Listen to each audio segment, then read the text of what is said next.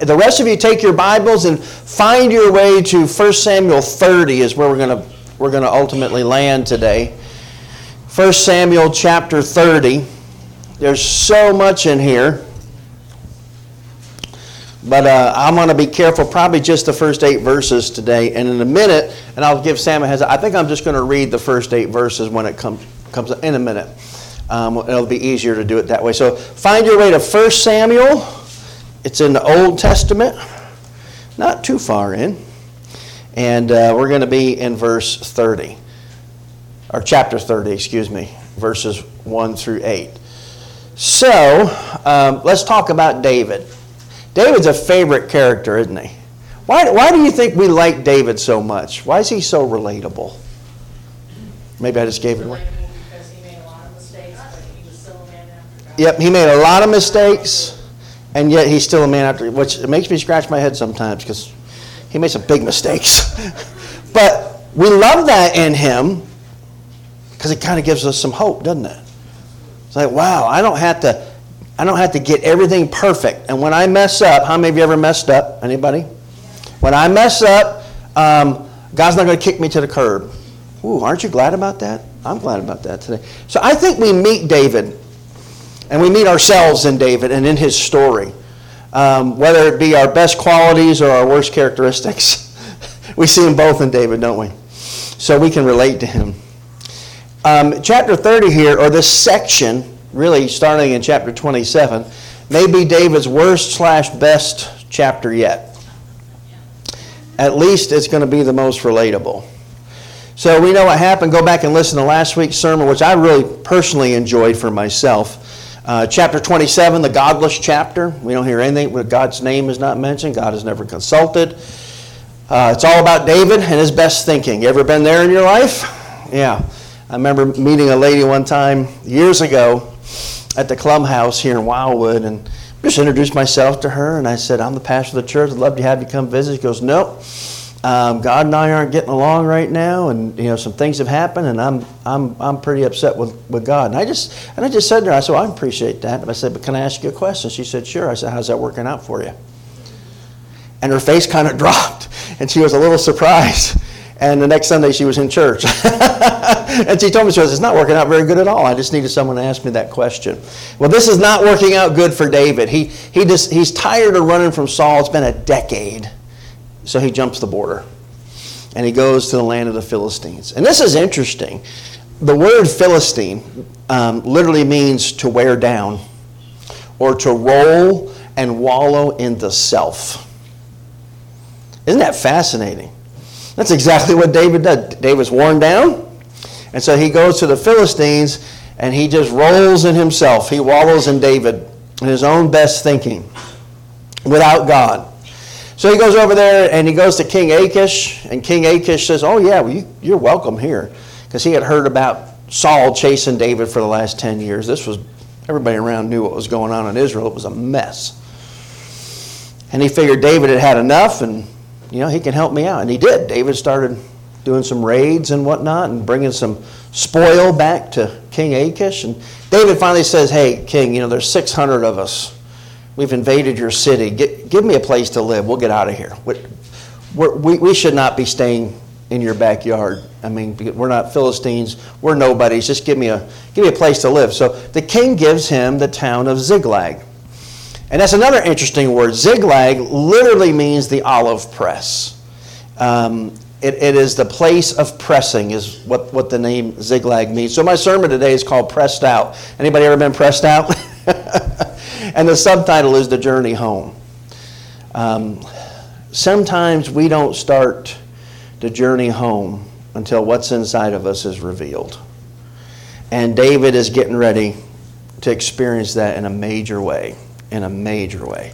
So let's look at the scripture this morning there in, in uh, the 30th chapter of 1 Samuel. Here's what it says. Now, now it happened when David and his men came to Ziklag on the third day, don't, don't miss that, that the Amalekites had invaded the south and Ziklag, attacked Ziklag and burned it with fire, and had taken captive the women and those who were there, from small to great, They did not kill anyone, but carried them away and went their way.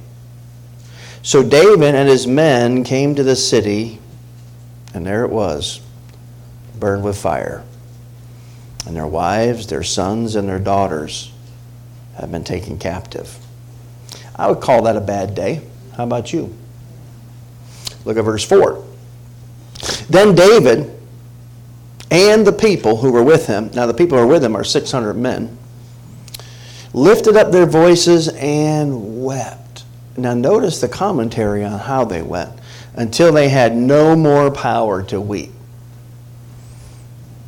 Verse 5 And David's two wives, Ahinoam and the Jezreelitess, and Abigail, the widow of Nabal the Carmelite, had been taken captive. So David's feeling it with them. And it goes from bad to worse. Have you ever had a day that started out bad and got worse? You ever had those chapters in your life? Now, David was greatly distressed, for the people spoke of stoning him. Yeah, isn't that nice? Because the soul of all the people was grieved, every man for his sons and his daughters. But David strengthened himself in the Lord. Then David said to Abiathar the priest, Ahimelech's son, um, Please bring me the ephod, or please bring the ephod here to me. And Abiathar brought the ephod to David. So David inquired of the Lord, saying, Shall I pursue this troop, and shall I overtake them? And he answered him, Pursue, for you shall surely overtake them, and without fail recover how much, church? All of it. So this is the word of the Lord, and may God certainly add his blessing to the reading of his word. So let me catch you up to um, chapter 30. We left off last week in chapter 27. Again, that's where David just, he's tired, and so he goes, he just jumps the border. And, and everything that David intended to work out kind of works out. Pragmatically, it's a great decision. Here's how we know it was a bad decision because he never consults God. Chapter 27 opens with, And David said in his own heart. You ever been there? I subtitled that sermon last week, I Got an Idea. you know, I don't know about you folks, but the times I've had an idea and tried to help God out um, did not turn out to be the best chapters in my life by a long shot. So here he is off doing his own thing. We find out in that chapter he spent 16 months, almost a year and a half, in the enemy's territory. And he's doing some sketchy stuff there. And he's, he's deceiving the king. He's telling the king that he is literally raiding his own people in South Judah. And he's not. He's raiding the Amalekites. And he's killing everybody leaving no one alive so no one can come back and tell King, King uh, Achish any different. So he's covering his tracks. Um, my son Paul at lunch last Sunday asked me, he said, so, uh, so I told him I said, I'm going to deal with chapter 30 next week. He said, You're not going to talk about chapter 28? Chapter 28 is a weird chapter. But what happens in chapter 28 is that Israel gathers for war against the Philistines. And Saul, the king, goes to a witch and he has her summon the spirit of Samuel from the grave. Super strange, some wonky stuff in there. But it's there, right? And, and Saul does not get good news. Samuel is not happy. God is not happy with Saul. And he basically tells him, okay, you want to know what's going to happen? I'll tell you exactly what's going to happen. You're all dead. Your sons are going to die, and you're going to die. Good luck in the battle. And, and that's kind of how chapter 28 ends. So they're amassing for this war. Well, it's interesting when you go from there into chapter 29, it's like, a, it's like the other it's like a good movie. So we got Israel over here and Saul trying to figure out what's going to happen in his battle. And then over here on this side, we have the Philistines getting ready to come and, and, and, and meet Saul in battle. And there's David. And David's with Achish. Achish and his army, including David and his 600 men, are at the back of the, of the entire uh, army of the Philistines. And the Bible tells us that they're presenting themselves to the, to the leaders of Philistia. Remember, there's not just one king, there are several. Um, and as they're doing that, the last guys to come are David and his 600 men, and the other leaders say, Oh, hold on right there, time out. No way this Hebrew is going with us as we fight against the Hebrews. Because we're going to be fighting them on the front, and then these guys are going to turn on us, and we're going to be, we're going to be fighting a battle on both sides. They're not going. And and Achish is, is flabbergasted. He can't believe it. He said, No, David, it's interesting. He said in verse 3, I think he's David, he said, David has defected to me. He's one of us now. He could not change their minds. And so he has to go to David and say, Guys, look, first light. Sleep here tonight, but as soon as it's light, first light, you got to go. Just go back to Ziklag. We'll figure this out when we get back. Um, and so David and his men, first light, they start headed home. Now we find out as we open in chapter 30, it takes them um, it takes them three days, two full days, and it appears that on the morning of the third day, um, they're getting close to home. And that's where we pick it up in chapter 30. And you can imagine, they're, they're a little bit confused about what's going on. I don't know if there's relief there or what. I think I do think the plan of David was exactly what the other Philistine leaders saw coming. Now he was going to attack them from the back, Israel at the front, and then hopefully that would ingratiate David to Saul, is probably what his thinking was. We don't know for sure. But let me tell you, brothers and sisters, God is sovereign. God protected David from himself and his own best ideas here. It seems like up to now, God is just letting David do whatever he wants. But here, God steps in and says, No, you're not doing that. And uh, we're not going to do it today. That's not the point of today's sermon. But boy, I tell you what, you could do a whole overview and study of the sovereign hand of God, starting with David and his guys being sent home. If David had been anywhere near that battle where Saul was killed, he would never have ascended the throne of Israel they would have held that against him. Or if David would have went and fought from the backside, Saul may have never been killed. The battle wouldn't have gone that way. And, and there's so many scenarios that just wouldn't work out for David. If David had been later in coming home to Ziklag being burned, he would have probably never recovered.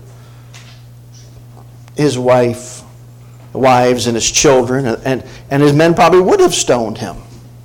Do you see all of the hand of God all over this history in David's life? And remember, David's not right. He is, he is on a flesh trip doing David's thing. So he comes over the hill and he sees that the entire city is on fire. This, this, this town that he's been given, the whole thing. It, can, you, can you imagine the hearts of these men as they come over the city, the hill, and see everything's burned and nobody's there? It has got to be a really hard day. Here's the problem with David he is in a condition that we've probably all been in or will be in at some point. The old preachers used to call it being backslidden. Anyone ever remember hearing that word, being a, a backslidden Christian? All that means is you're not as close to God today as you were yesterday.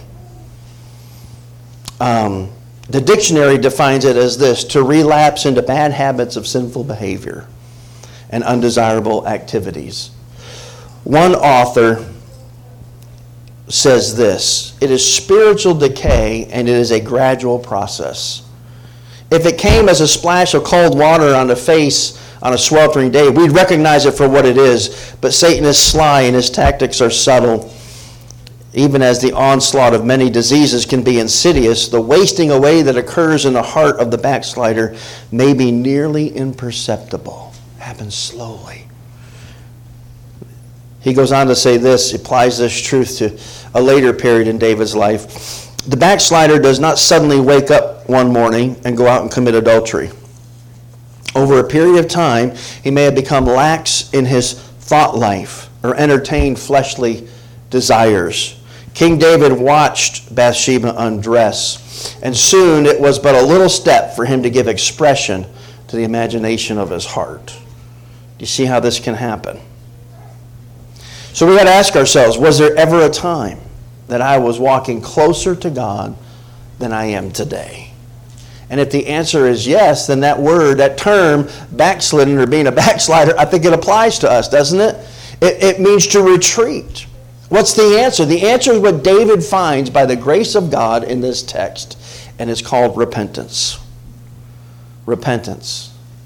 Repentance is simply waking up to the fact that I am not where I need to be. You ever done that? God ever kindly brought you to that place of repentance in your life? I am not where I need to be. I'm not doing what I need to be doing. I miss walking closely with God.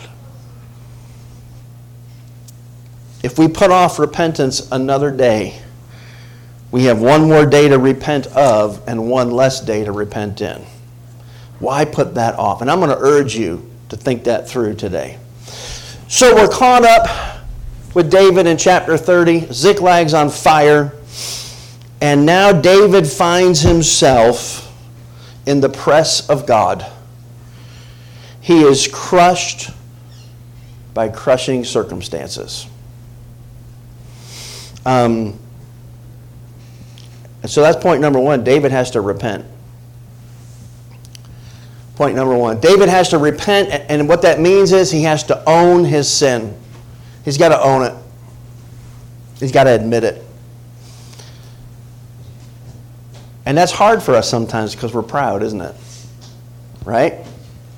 Hard for us to own our sin because it makes us sad. But here he is. The city is burned, everybody's taken captive.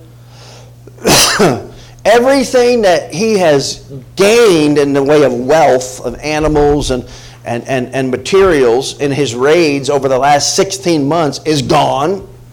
Everything he brought with him is gone. All it, it's like his bank account has been wiped out, but not just his, the bank account of 600 shady men. and you're going to see in a minute, these were not all good guys. Most of them weren't good guys. Um, but David is comes over the hill and sees this, and, it, and he, he realizes, I think pretty quickly, this is all my fault. Have you ever been there? This whole thing, it, it's on me. It's on me. Um, it was David who led these men to enter Philistine territory. It was David who led these raiding parties. It was David who, who waged an unholy, holy war and exterminated the life of every human being in these villages so nobody would be left to tell Achish what he was really up to. It was David who lied to Achish, the Philistine king. It was David who left Ziklag defenseless, left nobody there to defend her. It was David who did it all. And no wonder the, David's men are so angry. Because now David is rejected by the Philistines. He's plundered by the Amalekites, the very people he's been plundering, by the way, for the last 16 months. He's threatened by his own soldiers in verse number 6. They're ready to stone him. And here's the problem it's all his fault. He's got nobody to blame but himself. Because for the last 16 months, he's been living in enemy territory. For 16 months, he's been pretending to be loyal to the enemies of Israel. 16 months ignoring his own conscience. You ever done that? 16 months living by his own wits and his best ideas. 16 months doing it his way, and most importantly, 16 months away from God. Not one prayer is recorded. It's interesting to note, um, we see a lot of the Psalms have these little headers on them, and they tell us kind of when they were written or what circumstances. You know what we discover? No Psalms are written in a 16 months in Philistia. Not a one. It's a dark period. And now he's surveying the smoking ruins of Ziklag. And he can't deny the truth. What's the old saying? All the chickens have come home to roost, haven't they? And David can't blame anyone but himself. Here's the problem. Not only does he know that, his 600 shady men know that too. and is it no wonder that these men wept and then wanted to stone him? Nobody was fooled. And you might jot this down, and I'll make a couple comments here. But it's very interesting to me that the scriptures tell us, it doesn't have to, but it does so clearly. Verse 4 Then David and the people, the men who were with him, lifted up their voices and they wept until they had no more power to weep. And David was with them. The next verse says his own wives were gone he was they were they grieved this thing out. Um, and i know that's a little weird a little bit for us because uh, we hear 600 hardened warriors right? These guys were afraid of basically nothing. Um, 600 men that had seen fierce battle and knew how to fight knew how to these are the guys that you want defending you, right?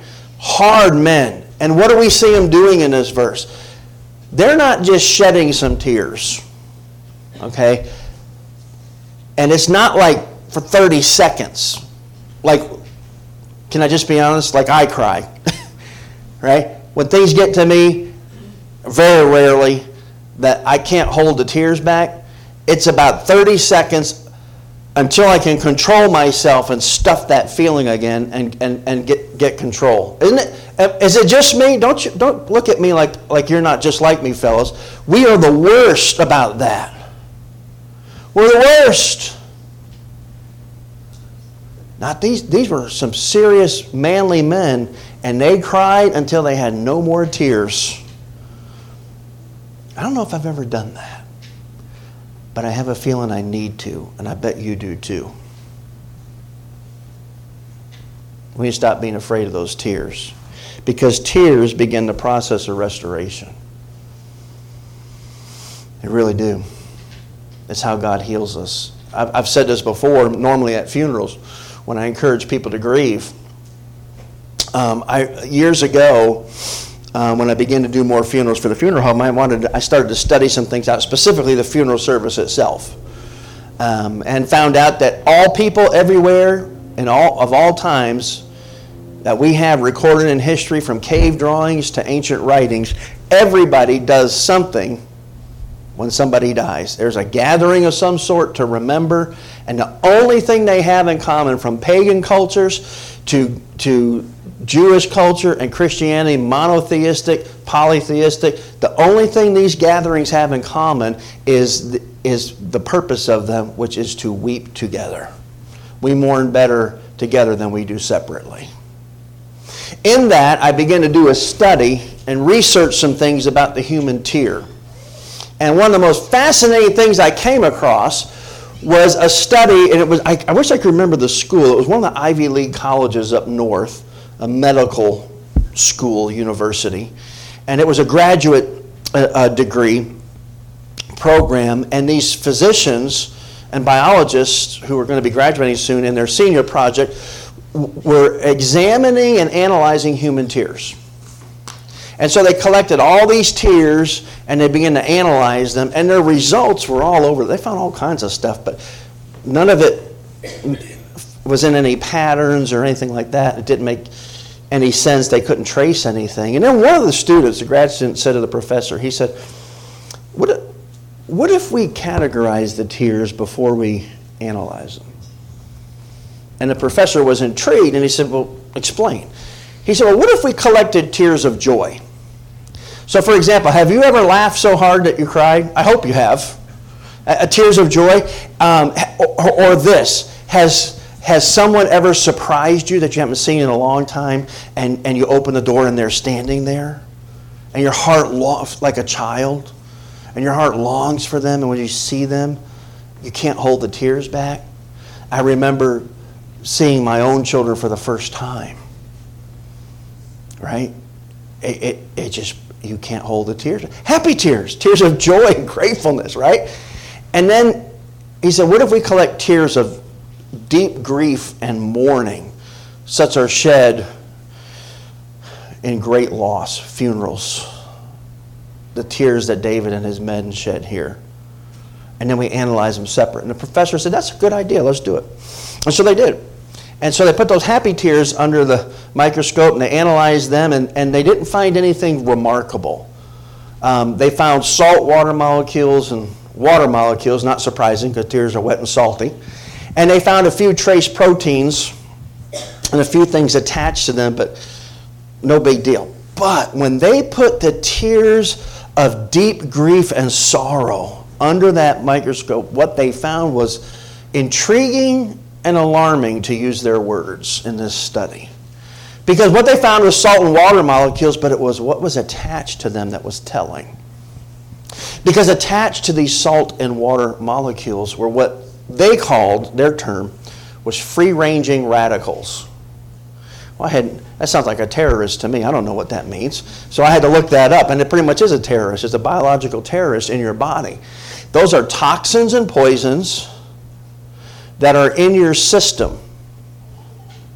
And if they find a good cell to grab a hold of, they know, we know for a fact just through research that some of those free ranging radicals cause things like terminal diseases. And yet, is it not fascinating that in the times of our deepest pain and sorrow, as we obediently express mourning through hot, hard tears, that attached to them are the very things that can do us harm. How good is God?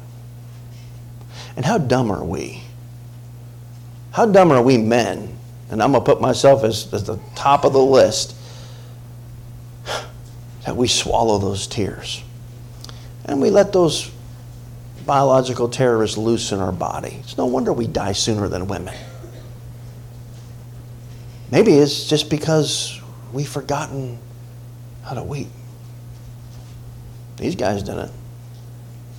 That's how come on those, for me, extremely rare occasions, I can count on less than three fingers, that I have truly wept and wept hard and uncontrollably.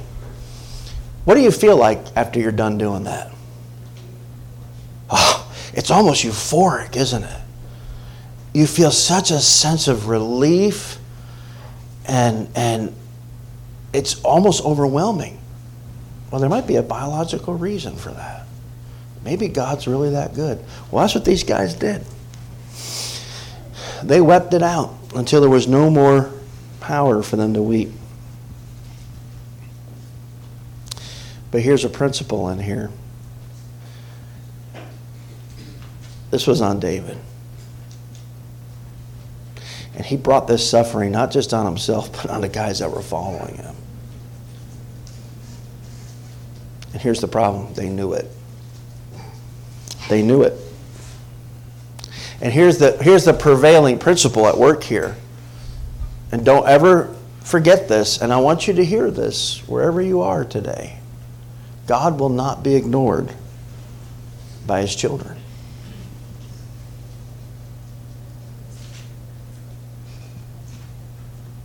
Doing your own thing? You living by your best ideas right now? God is watching, and He's not going to let you ignore Him forever. I heard a guy say recently, and I said, oh man, that's so true. He said this He said, God gives us teenagers so that we can know what it's like to create somebody who denies our own existence. Isn't that true? Listen, God isn't going to put up with that forever. Amen? Why? Because He loves us. No Christian gets away with sin.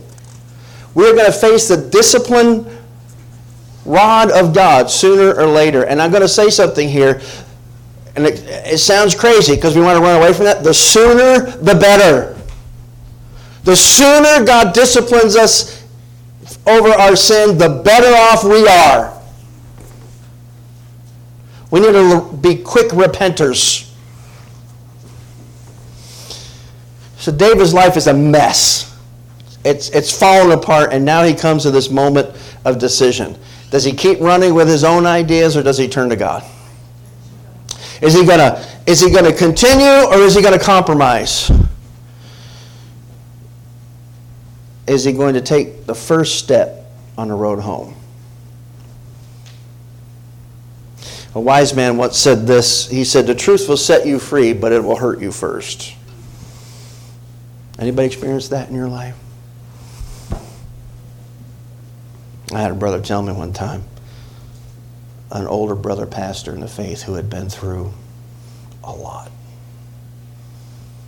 He said to me, Before God uses a man greatly, he must wound him deeply.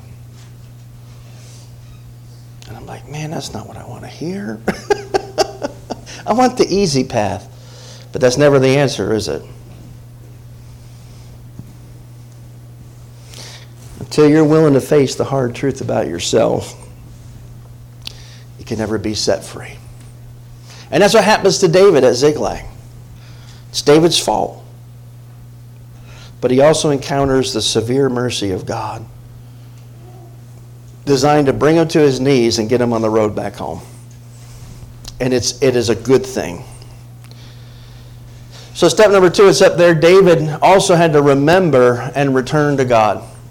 What did, what did David need to remember? I love this phrase in here. So they weep until they have no more power to weep.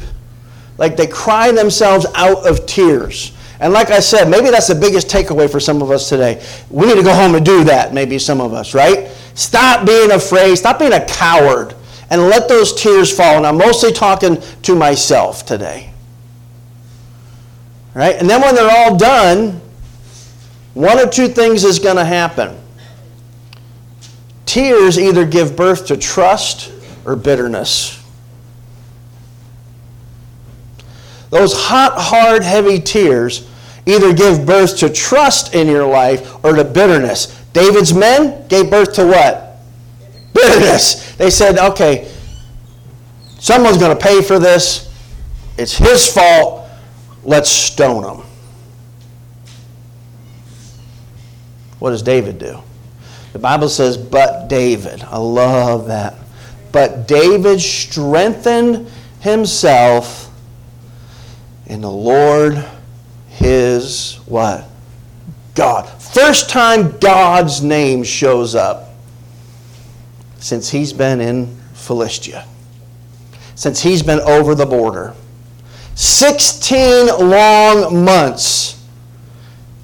David is relying on David, and God has brought him to the end of himself. And the Bible says he strengthens himself in the Lord his God. So here's the question YBH. And what's that stand for, church? Yeah, but how? Now, here, now I'll always shoot you straight in the text. The text does not tell us. We don't know from this text how David strengthened himself in the Lord. However, the Psalms are full of the YBH of how David strengthened himself in the Lord. So here's some thoughts and you can go discover the Psalms to back these up. I think the first thing is David remembered who God is and who he was. He got the relationship right. He remembered God. Okay, so anybody else in the room thinking to themselves, how could David forget God? I mean, what, what had God done in this kid's life? I mean, he's just a boy keeping sheep. You know, and he gets a text that says, Come home quick. Dad needs to talk to you. Not really, but you get the idea. So he rushes home, and Samuel's there with a horn of olive oil, and God says, That's the kid. And he anoints him with oil and says, You're going to be the king of Israel. What? You know what David does next? He goes back to keeping sheep. That's it. And you don't see him again in the, in the historical narrative until dad sends him to the front lines to bring some bread and cheese to his brothers and to the commanders of his brother's company in the army, and they're fighting the Philistines, and that's the whole Goliath incident. And David shows up again. You know what happens with Goliath. Goliath has a bad day. Because David would rather die than see God's name dragged through the mud. Right? And then he hangs out with Saul at the palace, things get wonky because people like David better than Saul. Saul tries to kill him a couple times, and thus begins 10 years on the run. David now is reminded of who God is and who he is. And maybe more importantly, he was reminded whose God is and whose he was. As his son would write later in the Song of Songs, I am my beloved's and he is mine. And the banner that flies over me is love. Remembered who God was and who he was, and that he belonged to God, and that because he belonged to God, God belonged to him. The Lord is my shepherd. And he realized, I've been that dumb sheep that ran away for 16 months. David came back and was powerfully reminded of his identity. David had been, by the way, you know how you know what your identity is? It's who you take your questions to. And for 16 months, David took his questions to David. And now he's reminded, nope, I take my questions to God. How do we know? What's the very next thing? These guys say, we're going to kill him. What's the very next thing? David says, bring me the ephod. And let's see what God. God, I've had plenty of ideas. It's led me to here. What's your idea? God, what do you want me to do? God answers. Isn't that amazing? He remembers his identity and he returns to God. I think he's also repeating God's promises here. Because when he was probably 13, 14 years old, God promised, You're going to be the king of Israel. Now, as he's remembering this, he's also hearing his 600 shady guys saying, gathering stones, and we're going to, we're going to, we're going to execute him for this. But he's remembering God said, No, you're going to be king. And David knows they can't execute me and still have God be true. And I'm going to be king. And he starts to be reminded of God's promises in his life. And then I'm sure as he's standing there, he starts to reflect on God's faithfulness. Boy, you know what? God did save me for 10 years from Saul. And I got tired and did some stupid stuff here, but it's stopping and it's stopping today. I'm, I'm, I'm going to repent. I'm going to turn around. I've got to do things differently. And I think this was more than just a, a dry review of theology. I was talking to someone recently, theology is great. I love it. Guys like Jay, uh, my son Paul, said we could sit around for hours and talk about theology. But you know what theology is good for? Absolutely nothing if it doesn't change what you do when you get up from talking about theology. I don't think David was rehearsing his theology. I think he was tracing God's finger in his life and seeing how faithful God was. These Amalekites had taken everything from him, but they couldn't take God. And God reminded David of that on that day. A lot of times, how many know this? When those trials come to us, that's the very place that we turn to God. Why? Because we come to the end of our resources and the end of ourselves. Peter, remember him, Luke 22? he says to Jesus, Let me tell you something. I'm ready to go with you to prison and to death. Anybody comes near you, I got a sword with their name on it. And Jesus says, Peter, you want to know what's really going to happen? Before the rooster crows, the announcement of the next day, you will have denied three times that you know me. And Peter, I'm thinking, Peter saying this, I'll show you. Peter's going to prove him wrong. And he, he tries to do it. He cuts off the ear of the guy that comes to get Jesus. And what's Jesus do? He puts it back on. What in the world? I mean, he is not, not going to let Peter out because Peter's so full of Peter, he's no good to God or himself or anybody else. David was so full of David, he was no good for himself or anybody else. You know the end of Peter's first chapter at Rooster Crows, just as they're taking Jesus out of the high priest's courtyard. Peter's getting ready to run. The gig's up. They've already identified him three times. He's already, Peter's not stupid. He knows what it's like to be in a scrape and get out. He's already figured out where the exit is, and he gets up to run to the exit and literally turns, and there's Jesus staring him in the eye, and that rooster crows. And the Bible says he went out and wept bitterly. There he is.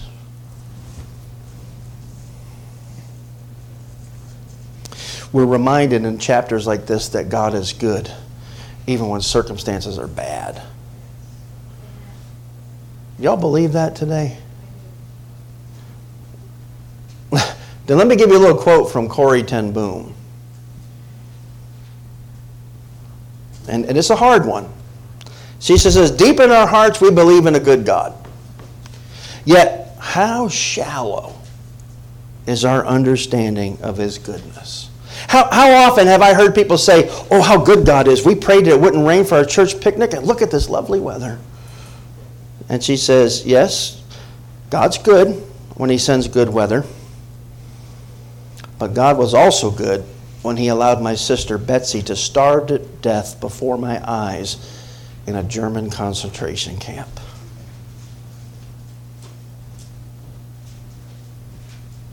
God is also good when your house catches fire and you lose nearly everything God gave you.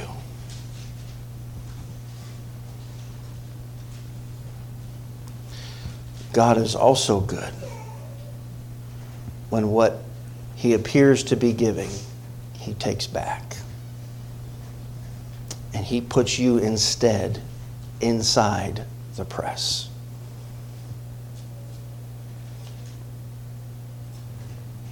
Because here's what happens what's inside of you is revealed.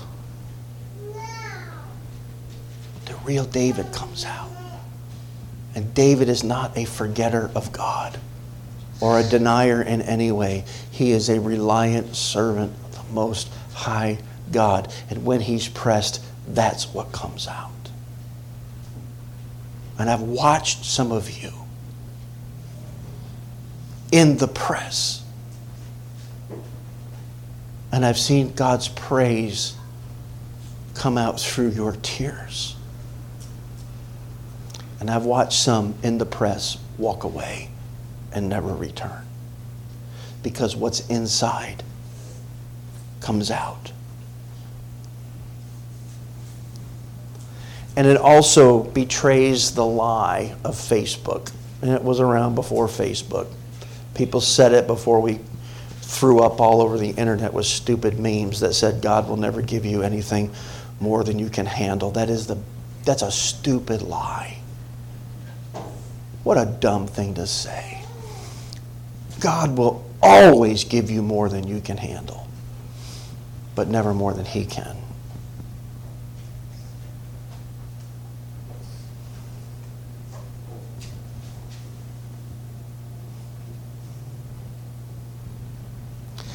Man, I look back over the last four years of my life,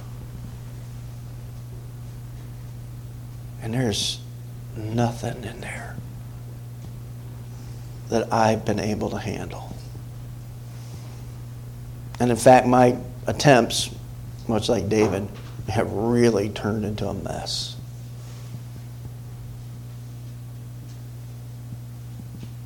I've been in that press. and what's in me has come out, and I realize God's better than all that. And I don't got to keep track or keep score or try to figure it out or, God forbid, try to fix it. I'm just going to walk with Him and be humble and obedient and fight for joy every single day. and He's faithful. He's faithful. Real quick, let me give you this last one. I won't spend a lot of time on it, but The third step on a journey home is watching God restore. And watching David restore God's place in his life. God comes back to where he needs to be. Was it Paul says in Romans, it's your kindness that leads to repentance? How many of us do we believe that? Because you know what? When you're in the press, God doesn't feel very kind because it hurts and your heart is breaking, your world is falling apart, and uh, there, I don't see any kindness in there, but it, there is. Even though it is a dark providence, there's a silver lining in those dark thunderstorm rain clouds. And it is that we find a God who truly is good. And what's inside of us comes out. And we we, God gives us a measure of repentance, a changing of the mind that leads to changing of behavior. And I don't know about you, I find it very hopeful that once David repented, he was immediately back in contact with God. Like nothing ever happened. There was no waiting. God didn't say, okay, I'm going to put you on a year's probation and we'll talk at the end of that. I want to see how you do. And by the way, some of you treat people that way. Don't do that. God doesn't treat you that way. Aren't you glad that restoration is immediate? I'm so thankful for that. God's place in David's life is restored. You say, What do I need to do today, Pastor? Just what he did. First thing we got to do is repent. we just got to own it. Stop lying to yourself about your sin. And I don't understand this, but I know experience, here, especially recently, talking about it helps. I go, I go see a dear brother, Christian counselor, and I literally tell him everything.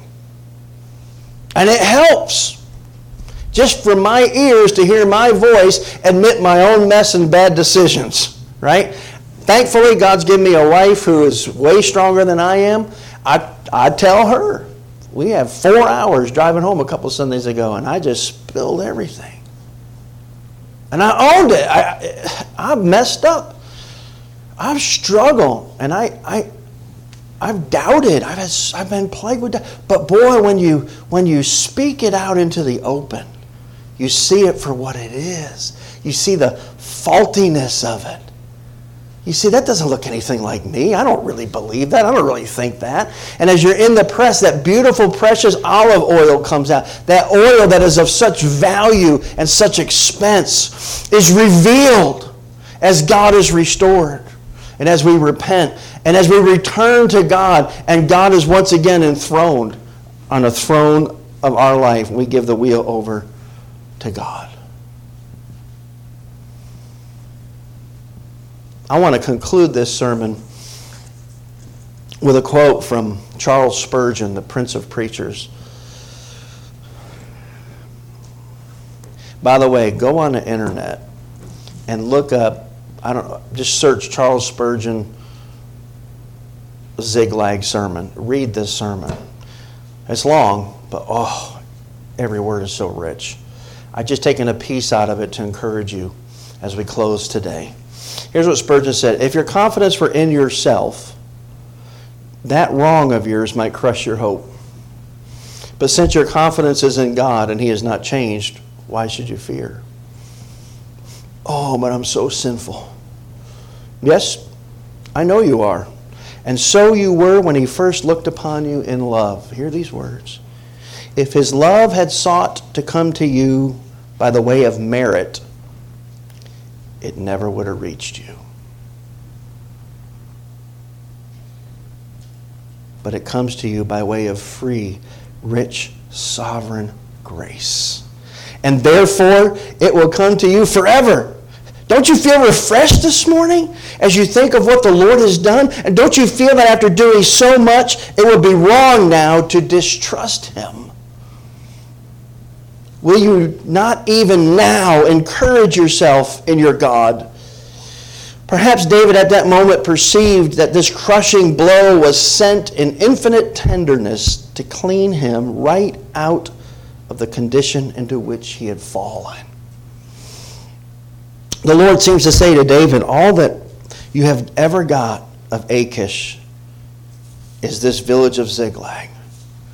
And I have caused it to be burnt up so that you have nothing left to be a tie between you and Philistia. The princess said, I send this fellow away, and they have sent you away. And now the town that Achish gave you is utterly destroyed. There is no link left between you and the Philistines, and you have come back to your natural standing. And listen to how he ends this little section. The hardest blow that our God ever strikes, if it puts us right and separates us from self, sin, and carnal policy, it is a blow of love. If it ends our life of selfishness and brings us back into the life of trust, it's a blessed blow. When God blesses his people most, it is by terrible things in righteousness. He smote David in order to heal him.